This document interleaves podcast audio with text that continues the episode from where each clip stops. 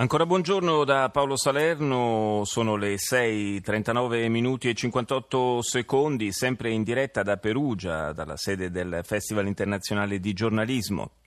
Ci è raggiunto qui all'Hotel Brufani il nostro nuovo ospite che è il professor Michele Morgante, docente di genetica all'Università di Udine e direttore scientifico dell'Istituto di Genomica Applicata. Buongiorno professore. Buongiorno a lei e agli ascoltatori. Parliamo di un, eh, di un, tema che poi lei tratterà anche in un eh, panel qui al, al Festival di giornalismo, è un tema interessante, quello della difficoltà eh, quotidiana, possiamo dire, che si incontra nel comunicare su temi scientifici. Eh, naturalmente la prima difficoltà è quella del linguaggio, eh, direi inevitabilmente, perché eh, un linguaggio scientifico spesso a, a molti di noi, anche a chi è un operatore dell'informazione, può risultare un pochino, un pochino ostico, no? un pochino difficile, una montagna da scalare, ma ancora di più eh, spesso per, per, i lettori dei giornali, per eh, gli ascoltatori. Eh, ma anche quando si riesce a, a comunicare diciamo, in maniera chiara eh, questo, in questo campo c'è il rischio forse a volte di banalizzare troppo l'informazione. Sì, bisogna trovare il giusto compromesso ovviamente. Da, da una parte c'è il problema che noi scienziati non siamo esperti di comunicazione, per cui spesso non sappiamo capire quali sono i tasti che dobbiamo toccare per riuscire a catturare l'attenzione della pubblica opinione. Dall'altra parte in Italia c'è obiettivamente anche un problema di eh, scarsa cultura scientifica anche nel mondo del giornalismo, per cui eh, i giornalisti specializzati non sono tanti e quindi spesso risulta difficile trovare quel mediatore che possa eh, riuscire a creare quella connessione fra lo scienziato e la persona della strada in modo da fargli capire qual è la rilevanza del lavoro che noi facciamo. Sicuramente è un problema da affrontare perché io vedo come un grande rischio nella nostra società la possibilità che si crei un distacco netto fra quello che è la vita di ogni giorno e fra quello che è la scienza. La scienza è sempre più parte della nostra vita però la persona dovrebbe percepirla proprio come parte della sua vita, non come qualcosa di diverso e di lontano, perché altrimenti rischiamo di creare un distacco che alla fine porterà a tutta una serie di problemi e sicuramente il tema degli OGM è uno di quei temi dove i problemi ci sono stati.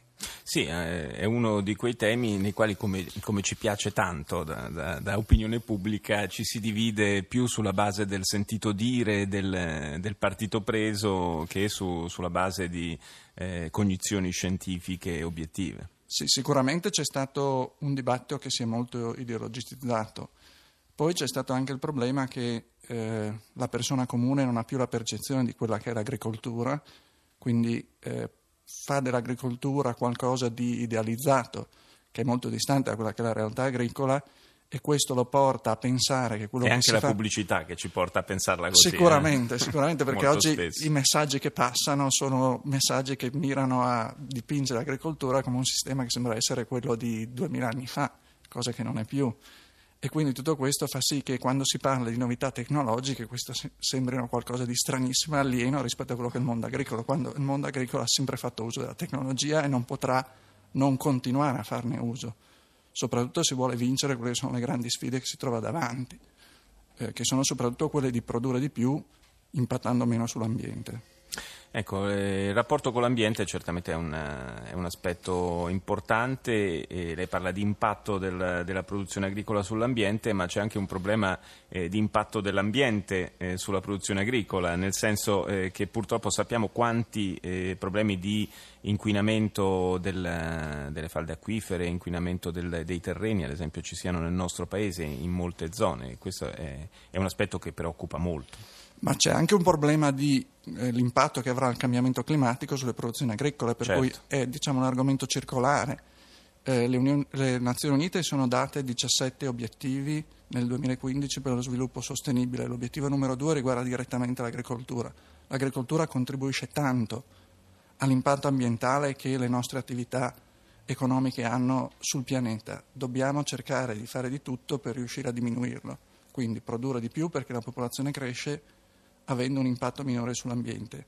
Per fare questo dobbiamo utilizzare la tecnologia. Pensare che possiamo fermare lo sviluppo tecnologico è utopia.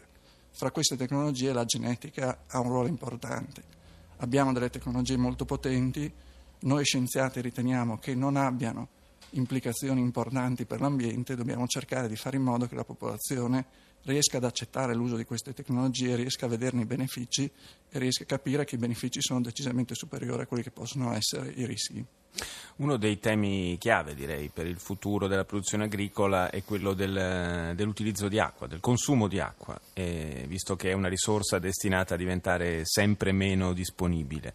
Eh, la, da questo punto di vista le nuove moderne tecnologie ci possono aiutare? Sicuramente, perché quello di eh, ottenere piante che siano capaci di sfruttare meglio l'acqua è uno degli obiettivi che la ricerca si è data. Non è banale, perché è indubbiamente una caratteristica complessa, ma le possibilità ci sono, la variabilità esiste.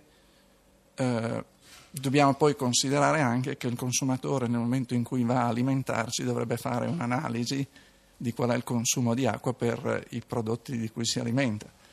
Consumare carne dal punto di vista del consumo di acqua è un lusso che forse in futuro non ci potremo più permettere perché per produrre un chilo di carne il consumo d'acqua richiesto è enorme, molto più che non per consumare un chilo di cereali, ad esempio. Quindi credo che anche a livello di opinione pubblica andrebbe fatta una riflessione su qual è l'impronta ambientale degli alimenti di cui ci nutriamo, ricordandoci che se dovessimo scaricare sul consumatore i costi ambientali di ciò di cui si nutre, gli alimenti avrebbero un prezzo molto più alto di quello che oggi compare sulle nostre tavole.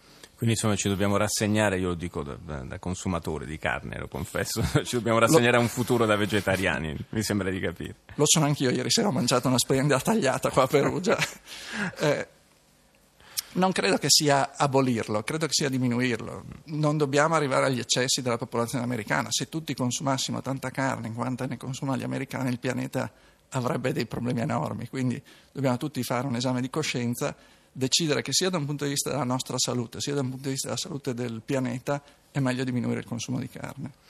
Sì, forse da questo punto di vista ci aiuta comunque anche un po' la nostra tradizione, la, la famosa dieta mediterranea, il consumo di, di, pasta, pane, insomma sono cose che ci aiutano a, a supplire un po', diciamo, a riempire la nostra dieta, magari facendo a meno ogni tanto di, di qualche eh, bistecca. Io ringrazio il professor Michele Morgante, lo ricordo, docente di genetica all'Università di Udine, direttore scientifico dell'Istituto di Genomica Applicata. Grazie professore di essere stato Grazie qui con noi.